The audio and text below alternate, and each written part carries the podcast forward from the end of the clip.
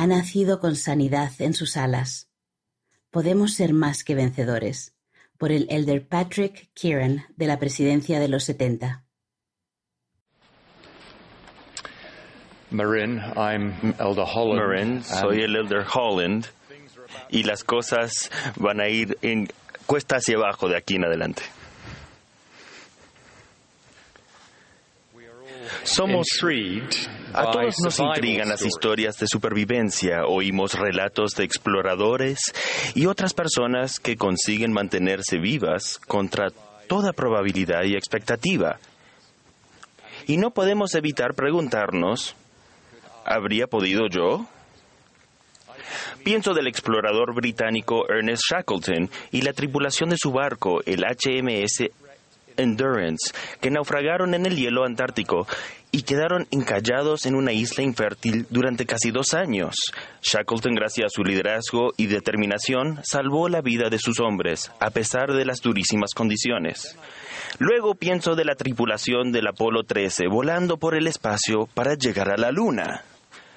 Pero se produjo un desastre cuando explotó un tanque de oxígeno y la misión se abortó.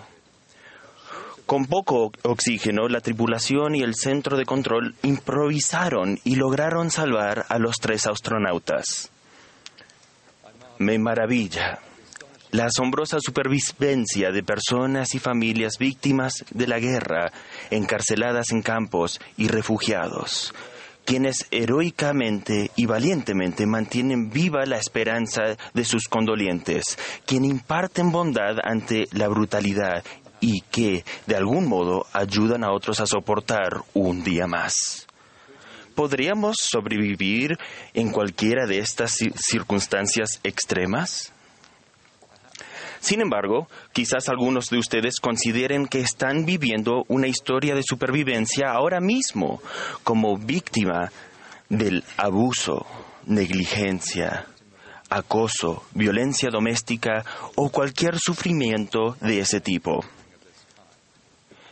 Están intentando sobrevivir una situación que se siente muy parecida a un naufragio desastroso o a una misión súbitamente abortada. ¿Se les rescatará alguna vez? ¿Sobrevivirán de su propia historia de supervivencia? La respuesta es sí. Pueden sobrevivir. De hecho, ya han sido rescatados y salvados por aquel que ha sufrido el mismo tormento que ustedes y ha soportado las mismas agonías que ustedes soportan.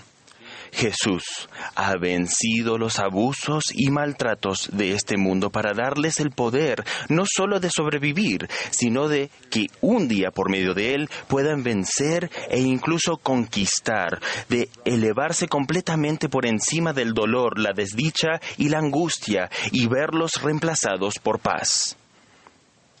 El apóstol Pablo pregunta, ¿quién nos apartará del amor de Cristo?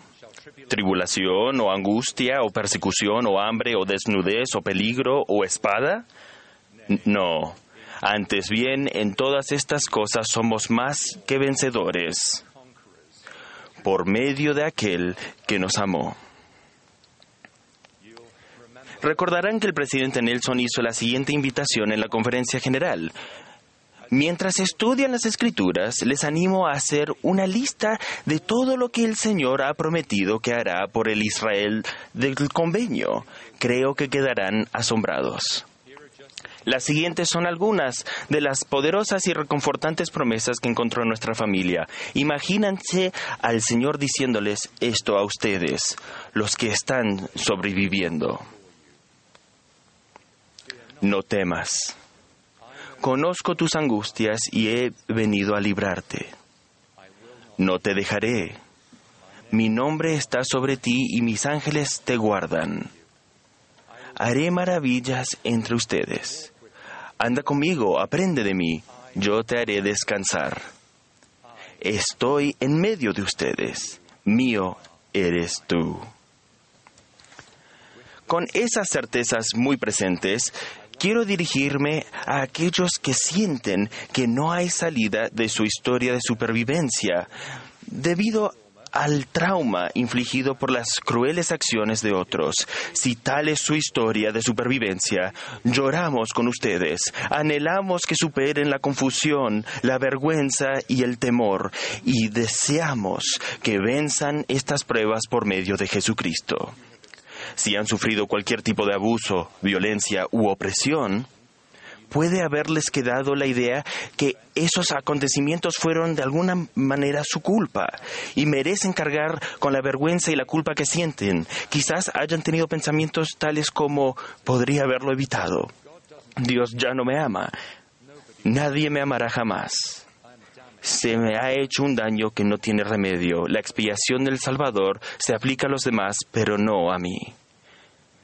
Esos pensamientos y sentimientos equivocados pueden haber evitado que buscaran ayuda de sus familiares, amigos, líderes o profesionales, de modo que han luchado solos. Si han buscado la ayuda de aquellos en quienes confían, tal vez sigan luchando con sensaciones de vergüenza e incluso de autodesprecio.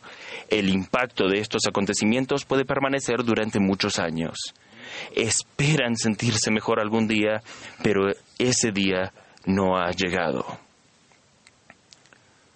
El abuso o maltrato no fue, no es, ni jamás será culpa de ustedes. No importa que el abusador o otra persona haya dicho lo contrario. Si han sido víctimas de crueldad, incesto u otra perversión, no son los que deben arrepentirse. Ustedes no son responsables no son menos dignos, ni menos valiosos, ni menos amados como seres humanos, ni como hijas o hijos de Dios por lo que otra persona les haya hecho.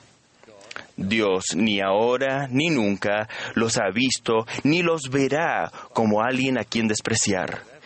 Sea lo que sea que les haya sucedido, él no se avergüenza de ustedes ni está decepcionado con ustedes. Los ama de un modo que ustedes aún no han descubierto y lo descubrirán conforme confíen en sus promesas y aprendan a creerle cuando dice que ustedes son de gran estima ante sus ojos. No los define estas cosas terribles que les han pasado. A ustedes los define su identidad eternamente existente como hijo o hija de Dios, el amor perfecto e infinito de su Creador y la invitación de Él a la sanación total y completa. Aunque parezca imposible, la sanación puede llegar mediante el milagro del poder redentor de la expiación de Jesucristo, que ha nacido con sanidad en sus alas.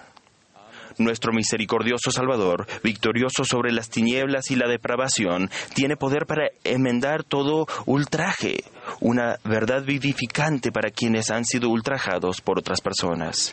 Sepan que el, el Salvador ha descendido debajo de todo, aún de lo que les ha ocurrido a ustedes. Por ello sabe exactamente cómo es sentir verdadero terror y vergüenza y cómo es sentirse abandonado y roto. Desde lo más profundo de su sufrimiento expiatorio, Él imparte la esperanza que pensaron que se había perdido para siempre, la fuerza que creyeron que jamás podrían tener y la sanación que no se podían imaginar que era posible. No hay lugar para ningún tipo de abuso, ni físico, sexual, emocional o verbal, en ningún hogar, país o, cultura. No hay nada que la esposa, los hijos ni el esposo puedan hacer o decir que los haga merecer ser golpeados. Nadie en ningún país o cultura ha querido la agresión o la violencia de otra persona con autoridad o alguien más grande y fuerte. Quienes abusan o maltratan y procuran ocultar sus graves pecados pueden quedar impunes por un tiempo, pero el Señor que todo lo ve conoce las obras, los pensamientos y las intenciones del corazón. Él es un Dios de justicia y su justicia divina se impartirá. Milagrosamente, el Señor es también un Dios de misericordia para los que en verdad se arrepienten, los abusadores o maltratadores, incluso los que también sufrieron abusos, quien confiesen, abandonen sus pecados y hagan todo lo posible para efectuar compensación y restitución, tienen acceso al perdón mediante la expiación de Cristo. En el caso de los acusados falsamente, la inefable gravedad de estas acusaciones es un purgatorio de por sí, pero también ellos son bendecidos por el sufrimiento vicario del Salvador y por el conocimiento de que, en la última instancia, la verdad prevalecerá.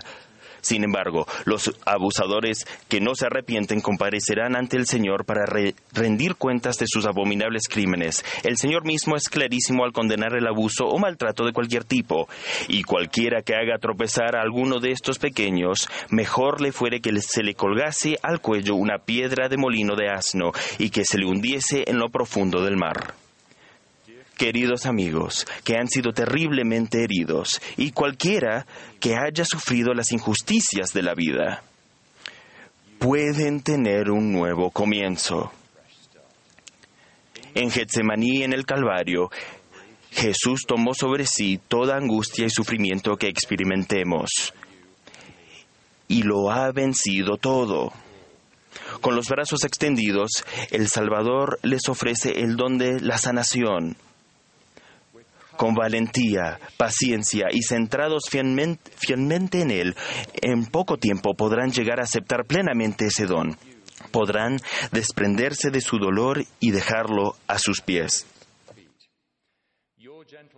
Su tierno Salvador declaró, el ladrón no viene sino para hurtar y matar y destruir.